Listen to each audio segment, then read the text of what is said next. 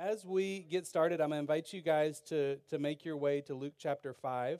We're going to be in Luke chapter 5 this evening. We're going to be looking at, uh, we're kind of going into a, a, new segment of Luke. So, uh, over the next uh, several weeks, we've got a couple of chapters in uh, Luke chapter 5 and then part of Luke chapter 6 where we see Jesus calling uh, several of the disciples, where he's kind of assembling together this band of uh, who was going to be known as the 12 disciples. So uh, these men come from various uh, occupations, they come from different stages in life and, and different uh, backgrounds. So we've got fishermen, we've got uh, tax collectors, we have political zealots that are, are all going to kind of form this ragtag group of 12 men who are going to follow Jesus around. And in these call scenes that, that, that we're going to see in Luke uh, 5 and 6 as Jesus calls these men to follow him.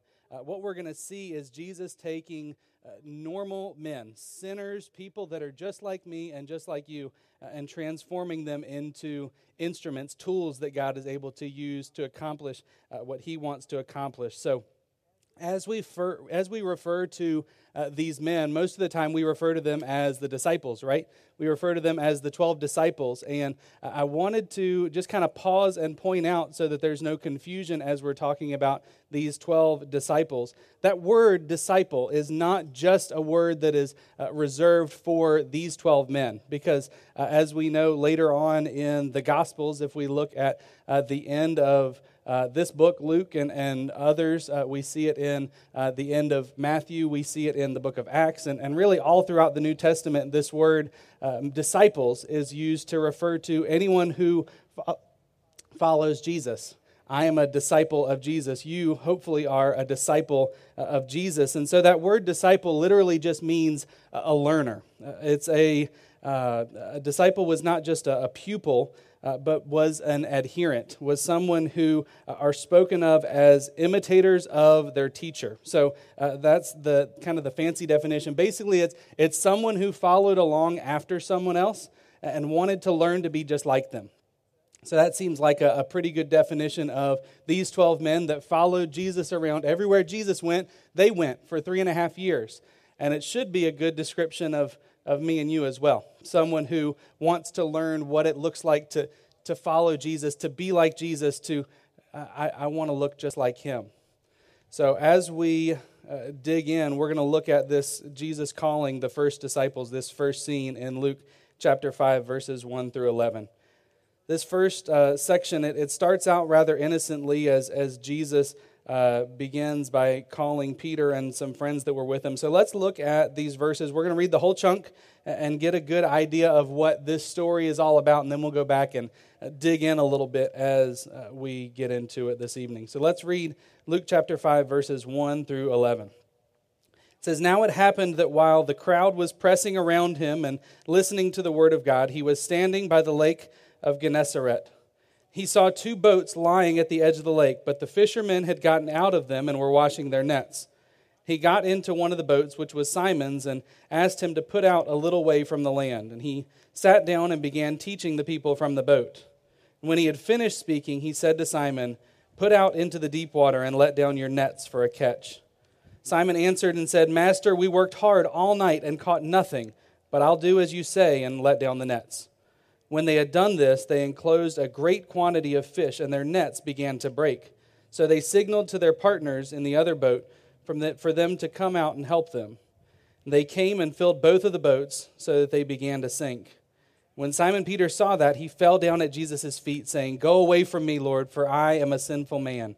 For amazement had seized him and all his companions because of the catch of fish which they had taken.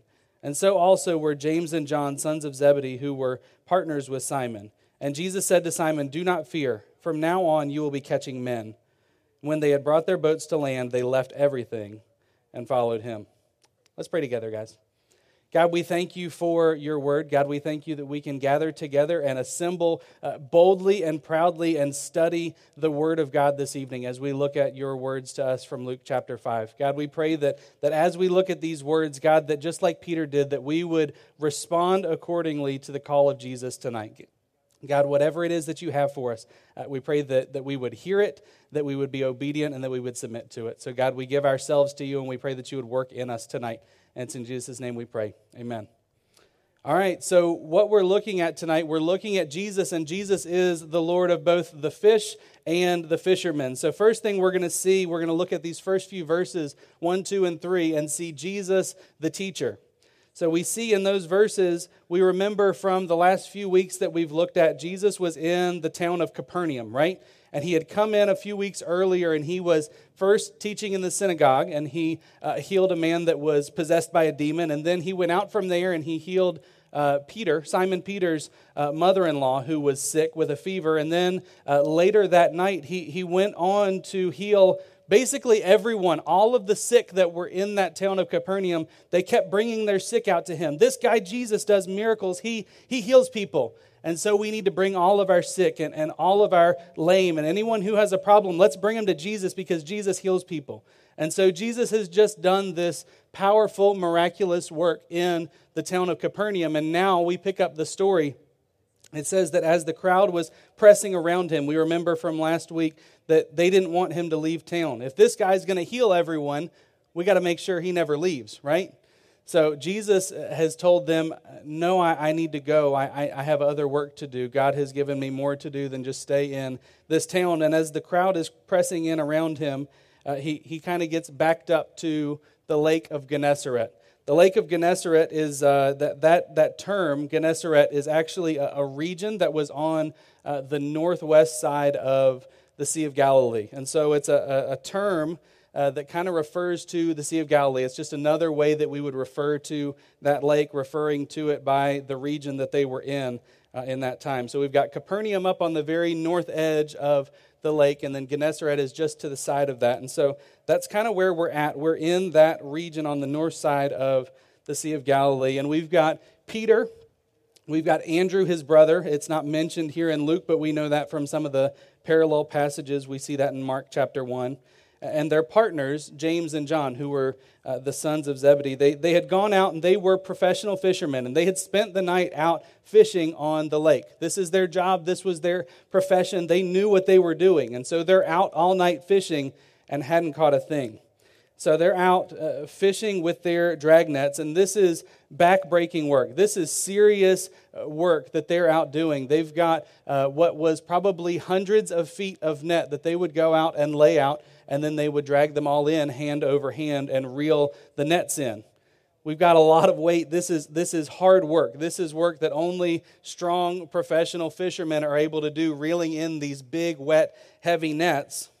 And as they're out doing this, they're out working hard all, all night long, and they catch nothing. Probably a, a frustrating evening, right? If they have too many nights like that, they're, they're not going to be fishermen for long. Uh, you, you go out and you don't catch something once, okay, it's a bad night. You go out night after night after night and don't catch anything, you're not a fisherman for long, right?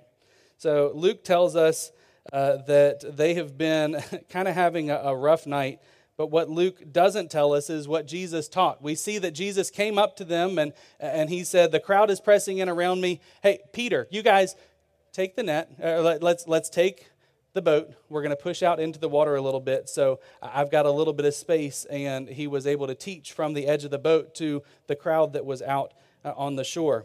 And even though we don't know what it was that Jesus taught, Luke doesn't make a point of telling us what it was that Jesus taught. But what we do see here in these verses is that Peter was obedient to do what Jesus asked him to do.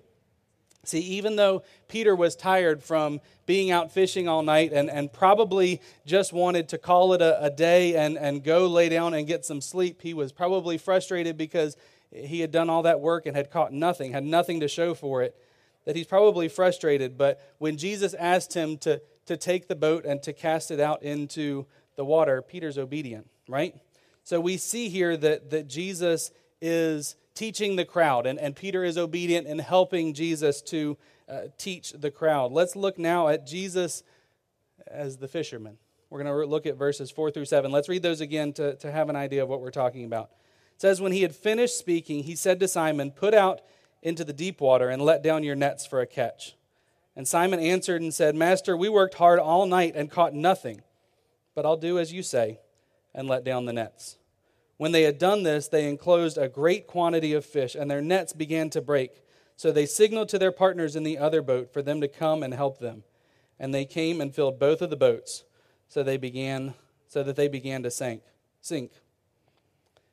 Jesus' request was probably a, a, strange one. For Peter, remember, Peter, professional fisherman, had been out uh, working all night and hadn't caught a thing. Meanwhile, Jesus comes along, and, and Jesus is not a professional fisherman, right? Jesus is a carpenter that we know he grew up with. Uh, his dad, Joseph, was a carpenter, and, and Jesus had been raised to be a carpenter. He had those skills, but what he didn't have was the skills of, of knowing where the fish were supposed to be on the Sea of Galilee. He wasn't a professional fisherman, but Jesus, what he does is he asks a man who had been up all night, had been working hard all night, and in all of that work all night long had caught nothing to load up the boat. So Jesus is out in the water with Peter and, and probably Andrew, the brother. He says, You know what, guys? Let's go into the shore and we're going to load up those hundreds of pounds of wet nets that you had gotten out and have been mending and, and, and have been working to, to spread out and dry out on the shore. Let's go load all of those up and get in the boat and go out into the deep water. We're going to, we're going to catch some fish. I know you guys haven't caught any all night, but we're going to catch some now. So they load up all of the, the wet nets and they row out into the deep water and they do the hard work of setting out the net again. And what they do here is something that seems a bit strange. Now, it's, it's personal confession time for me because I think it's important for us to probably stop here and, and realize what Peter has done. So, personal confession when I have someone that I'm sitting here having a, a conversation, I'm in dialogue with, and I can tell that, that they start talking about something that I'm really knowledgeable about. I love talking about uh, sports, or, or, I love talking about technology, or some different things. I'm, I'm kind of nerdy about a few things. And so when someone starts talking with me about some of those things and I can tell that they don't really know what they're talking about, uh, let's just be honest. I, I kind of tune out uh, what they're saying, right? Do we all we all probably do that some? Maybe I'm the only crazy one, but uh, if if someone was to come up to you and and start to explain to you how to do your job well, but you can tell that they don't really have a whole lot of experience at that, how are you going to respond? You're, you're probably going to tune them out, right? let's let's put this real practically. Imagine you're up in Hollywood, up in Los Angeles, and you're walking down the street and you see LeBron James go walking past you on the sidewalk. And all of a sudden you you get this idea, I'm going to walk up to him and and LeBron James, professional basketball player. Uh, some would argue one of the, the greatest basketball players that's ever played the game of basketball. You're going to walk up to him and say, Excuse me, Mr. James, I I don't really play basketball. I've actually never played basketball before, but let me explain to you if you'll do this and, and this and that, I guarantee you, you'll win the game tonight. How do you think that conversation is going to go? I've, I've never done this. I have no uh, resume to suggest that, that you should listen to anything that I have to say, but, but I'm going to come tell you how to do your job. Really, ultimately, that's, that's kind of what Peter's standing here listening to from Jesus today, right? He, he sees this guy who's a carpenter coming to his part of the lake. This was, this was his turf. They were, it was, it was kind of his region, and, and he was the professional fisherman, and he had caught nothing all night. So now Jesus comes up to him and says, Hey, let's load up the nets. We're going to go catch a bunch of fish. All right. All right. Master, if you say so, because you say so, I'll do as you say, and we'll go let out the nets. I think we can sympathize with Peter's reticence in this moment, and, and we can also enjoy his obedience in this because what we see here is uh, Peter has been kind of watching from uh, the sidelines and, and seen some of the things that Jesus has done up to this point. We've already heard Peter's name. You remember uh, last week we saw Peter, Jesus went to Peter's mother in law's house and, and healed her of a disease. So, so Peter knows that Jesus has some unique abilities, some unique power. And so he's seen what Jesus did in the synagogue. He's seen what Jesus did in uh, his either his house or his mother-in-law's house. Uh, and he's witnessed Jesus healing all of these people in Capernaum throughout the night. And so being sure uh, of exactly what Jesus wanted, he he knew what Jesus had commanded him to do. And so he he decided to be obedient and he decided to go and do it. Master, because you say so, we'll go let out the nets. What an incredible example for me, and what an incredible example for you. Let's just pause here for just a second because uh, I, I, think this is a good uh, thing for us to stop and acknowledge.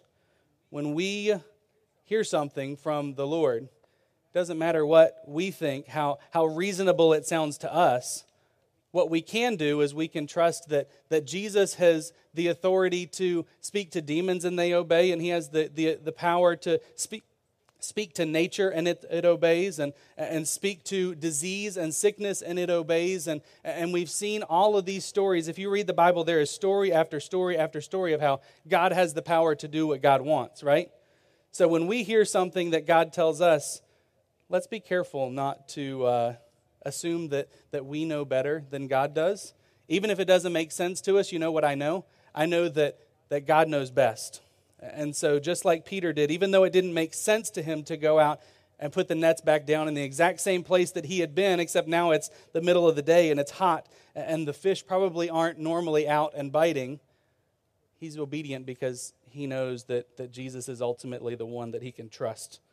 So Peter uh, goes out, and he and his brother go out and they set the nets. And, and as they begin to reel this thing in, they can hardly hang on to the nets. There's such an incredible load that the, the nets are breaking, the, the, the boat's going to go down. So they start yelling and, and, and, and pleading for their friends that are in on the shore bring the other boat. We need to get all of these fish in. We're going down if we don't uh, get some help out here and, and get these fish in. And so as they harvested their catch, Luke tells us that actually both of their boats were going to sink. They, there were so many fish in there that, that almost two boats, two big, legit fishing boats, uh, almost went down. Uh, in 1986, I thought this was interesting. So, a uh, little little side note detail for you guys. In 1986, uh, they unearthed a boat, a, a fishing boat, uh, in this region of the world that, that dates to somewhere right around when Jesus was alive, either uh, the first century BC uh, or the first century AD. And it was about seven and a half feet wide and about 27 feet long. So these are not little canoes that they were putting a few fish in and they started to go down. These are big boats. So it, it tells us that, that there was a significant load of fish that were put into these two boats. There were probably thousands of pounds of fish that were put into these two boats at this time. And so, as they're hauling these tons, literally tons of fish to shore, Peter and, and these other men realize that Jesus, they, they just have another illustration to them. As they've already seen in the days and weeks that had passed, they, they see another example of the fact that Jesus, this man that they've been watching, that they've been following, is not just an ordinary man, is not just the same as all other men that they've seen. If the demons obey him and the diseases obey him, and now they've seen even the fish obey him, maybe there's something to this guy. Maybe there's something special about him. And, and in this moment, Peter is faced with the reality. He, he realizes, maybe in that moment for the first time, that, that he's in the presence of God. And so we see that, that Jesus is the Lord of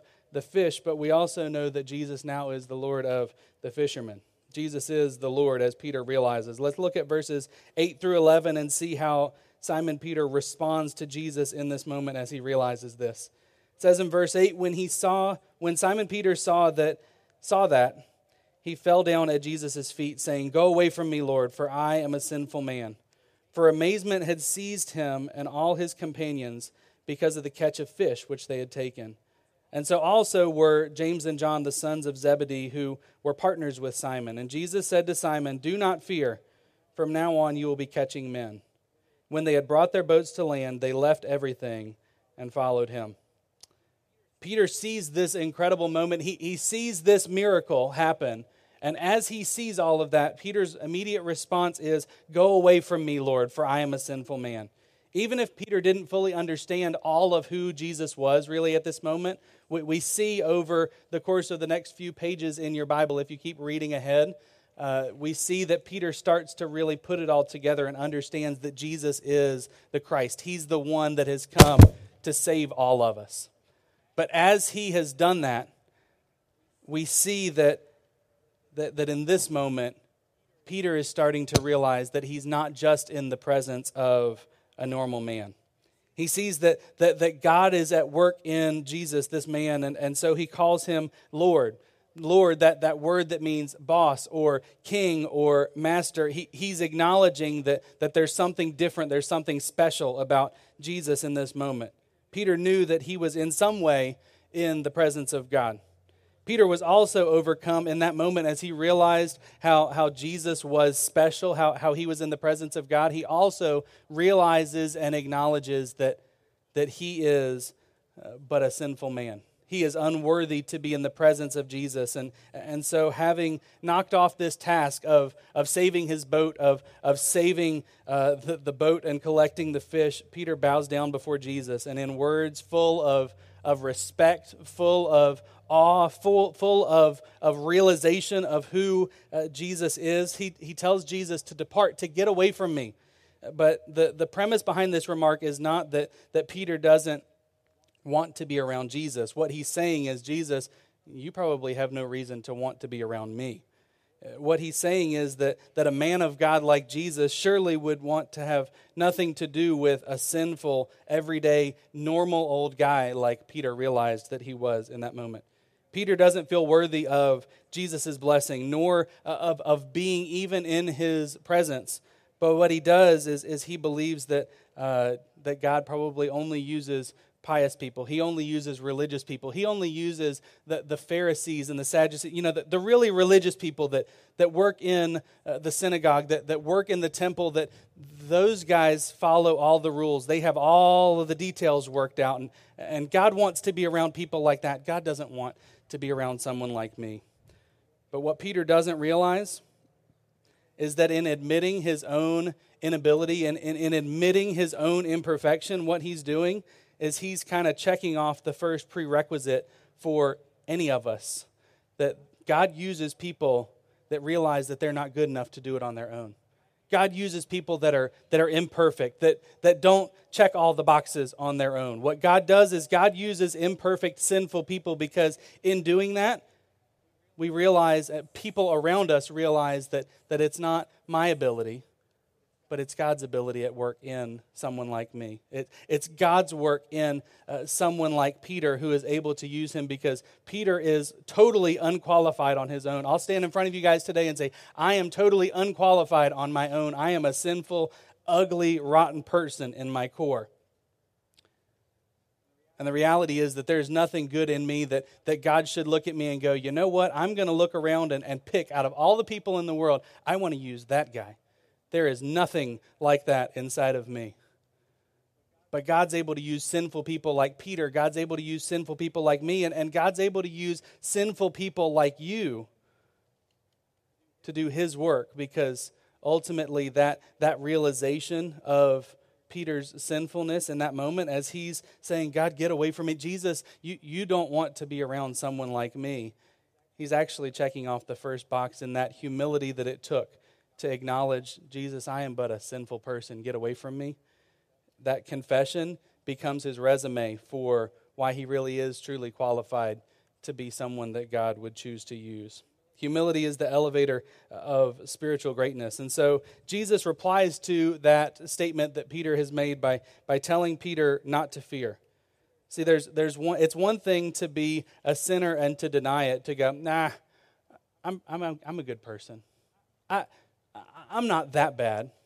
God, there's a lot of people that are worse than me. And, and, and see, when we compare ourselves to other people, any of us can make ourselves feel like a, a good person, right? But the reality is that, that we're not comparing ourselves to other people. We need to compare ourselves to God's standard. And when we compare ourselves to Jesus, we get a lot different picture than we would if we compare ourselves to each other. We can probably all look around and go, well, I mean, at least I'm not as bad as that guy. That's not the goal.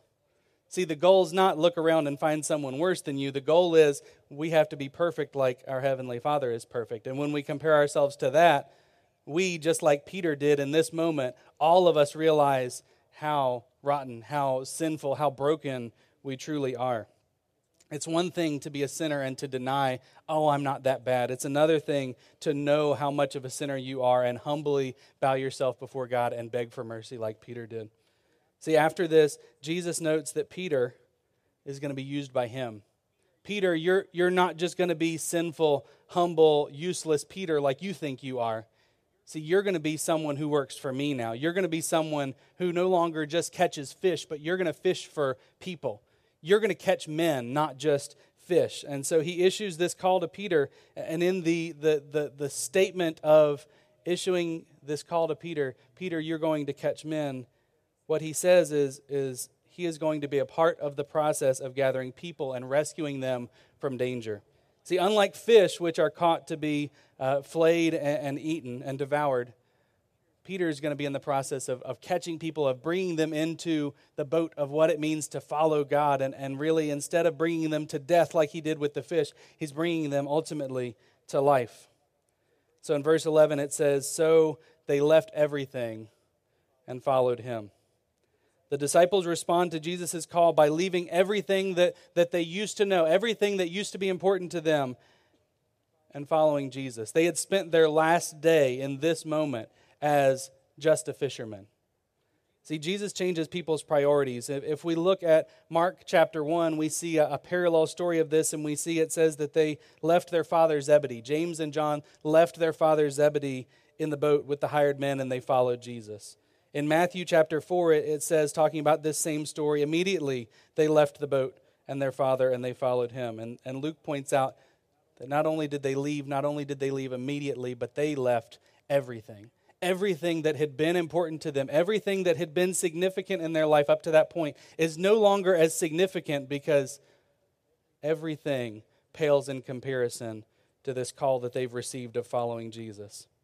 For Luke, everyone who is a Christian is called to follow Jesus. Both the apostles, the, the 12 disciples, and all of the rest of us who are referred to as disciples. All of us are called to follow Jesus and to follow him with this same passion and the same intensity that Jesus is calling these men to here in this moment.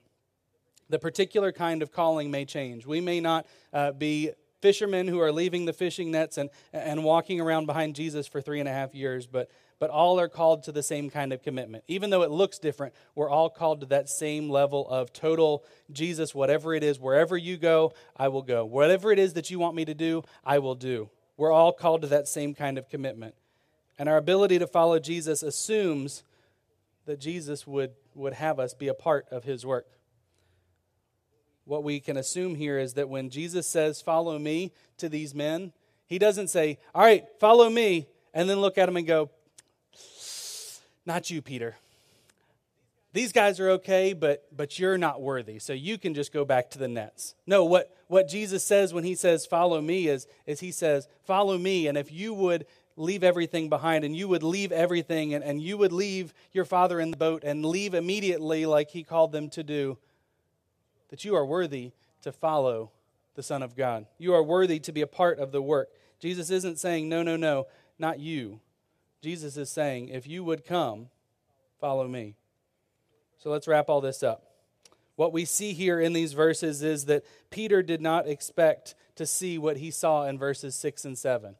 Professional fisherman goes out and Jesus tells him, "All right, let's go out into the lake and catch some fish." Je- Jesus, we we've been out there, we've tried this, there's no fish out there today. But they when they landed two boats full of fish that were sinking the fish, Peter, James, John, Andrew, these, these experienced fishermen uh, had never seen something like this before. It says in verse 9 that they were amazed. And as all of this happens, something deeper starts to happen in Peter. Something inside of Peter starts to change, and, and something more profound enters into his mind when Jesus does this miracle, Peter not only sees the miracle that's happening in front of him with the fish, but what he does is, is he gets a glimpse of the Lord's glory. He gets a, a glimpse into the power that is truly being held inside of this man, Jesus. All of the glory, all of the holiness, everything that was special about Jesus, Peter, he starts to have a little bit of a aha moment, that he starts to, to see all of this unfolding in front of him and in light of that holiness, in light of the fact that Jesus is distinctly different than anyone else, than any other man in the history of humanity, what he sees here is a true realization of his own heart. Peter looks at this miracle, this incredible picture of power that's revealed in front of him, and what he realizes is not something necessarily about Jesus, his first response is, I am unworthy. He realizes how truly sinful he is. And Peter's response in this moment, it, it reminds us of Isaiah's response really of, of several other people that have seen Jesus throughout the course of the Bible, who have seen God, have seen a picture of God in his glory. But Isaiah chapter 6 is such a, a great picture of it. I want to read for you guys a, a few verses from this spot in Isaiah chapter 6 where Isaiah gets a picture of God in all of his glory. Isaiah chapter 6, verses 1 through 5, it says, In the year that King Uzziah died, I saw the Lord sitting on the throne, lofty and exalted, with the train of his robe filling the temple. Seraphim stood above him, each having six wings, and with two he covered his face, with two he covered his feet, and with two he flew. And one called out to another and said, Holy, holy, holy is the Lord of hosts. The whole earth is full of his glory. And the foundations of the thresholds trembled at the voice of him who called out, while the temple was filling with smoke. And then here's Isaiah's response to seeing that picture of God in his glory. He says, Then I said, Woe is me, for I am ruined, because I am a man of unclean lips, and I live among a people of unclean lips, for my eyes have seen the King, the Lord of hosts. What he says there is, as he's seeing God, you know what he says? He says, Woe is me. He says, I'm going to die. This guy, God is so powerful and so incredible, and I am so broken and unworthy of being in front of him he's just he's going to kill me now. Isaiah in in seeing that moment of seeing god his re, his resulting experience is i am unworthy. Peter's response in seeing this picture of god in his glory what he realizes is i am unworthy. Seeing god in his holiness makes us aware of our sinfulness. I want to share with you guys a, a quote from john calvin John Calvin wrote in his uh, work, The Institutes of the Christian Religion, he said, Man never attains to a true knowledge of himself until he has contemplated the face of God and come down after such contemplation to look into himself. See, what he's saying there is once we get this picture of who God is, when we look at ourselves, we really get to see the true picture. We're not looking at each other and trying to compare ourselves to, well, I'm, I'm better than him, or I'm, I'm better than her. I'm, we're better than them. What he's saying is when, when he sees God, it, it means that the picture of us, we, we finally get a true picture of ourselves. That's what happens to Peter. He glimpses into the face of God in Jesus in this moment, and Jesus is revealing his power. And from that vision, he comes down to see himself in all of his ugly warts and, and scrapes and, and dirty, broken, ugly self he finds in himself what we all find in ourselves when we truly look honestly in the mirror. He finds a sinful person that doesn't deserve to be in the presence of God. And because he knows that, that such a holy being as God should not be uh, around a sinful man, his response is, Get away from me, Lord. God, uh, Jesus, get, get away. You don't want to be around someone like me. See, all of this brings us to the point where, where we get to, to raise our hands and do the happy dance tonight because I stand up here in front of you knowing that I am a sinful person that doesn't deserve anything from God. And I look around and I see a whole bunch of other people that are sinful people that, that, that, that probably have sinned a bunch just today, right? And we're not going to ask you to come up here and list them all out, but I think it would be fair for us to assume that you have thought something you shouldn't have thought, or done something that you shouldn't have done, or, or, or even done something uh, good but with the wrong motives of, of trying to make yourself look good instead of doing it with pure intentions, right? All of us are sinful.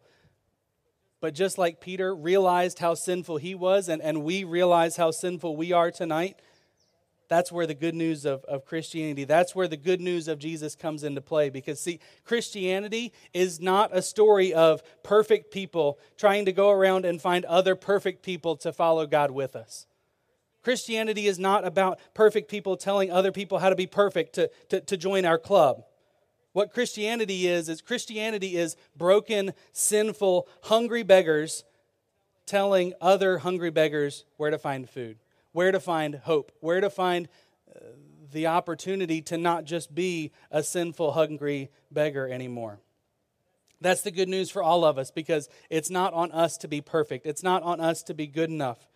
Romans 3:23 tells us that all have sinned and fall short of the glory of God. Every single one of us has sinned and come short of God's perfect standard that he sets for us. We all deserve to, just like Peter said, to, to respond to God Get away from me. I am a sinner. I am broken. You don't want to be around me. In fact, honestly, that's what hell is as Bible as the Bible describes it. That's what hell is, God withdrawing his presence from being around us. God's loving, kind presence is no longer with us. God, get away from me. One day that ultimately will be the reality for some. And, and, and all of us here today, sitting, standing, wherever you might be, all of us deserve that punishment. All of us deserve hell because of our sin. But it is the acknowledgement of our sinfulness. It is the acknowledgement that Peter had and the acknowledgement that hopefully you and I can, can pause and acknowledge tonight that, that begins the good news of the gospel. Because not only do we have to acknowledge from Romans 3 that, that all have sinned, but Romans 5 8 brings the good news for us. Romans 5 8 says that uh, God demonstrates his love for us and that even while we were still sinners, even though I'm a sinner, even though you're a sinner, each and every one of us, even though we are sinners, Christ died for us. And a little bit further on in Romans, it, it tells us the one thing that we need to do to be able to come to this holy God, to come to him boldly and, and no longer respond with, Get away from me, like Peter did. Romans 10 9 and 10 tells us that if we confess with our mouth that Jesus is Lord and believe in your heart that God raised him from the dead, you will be saved.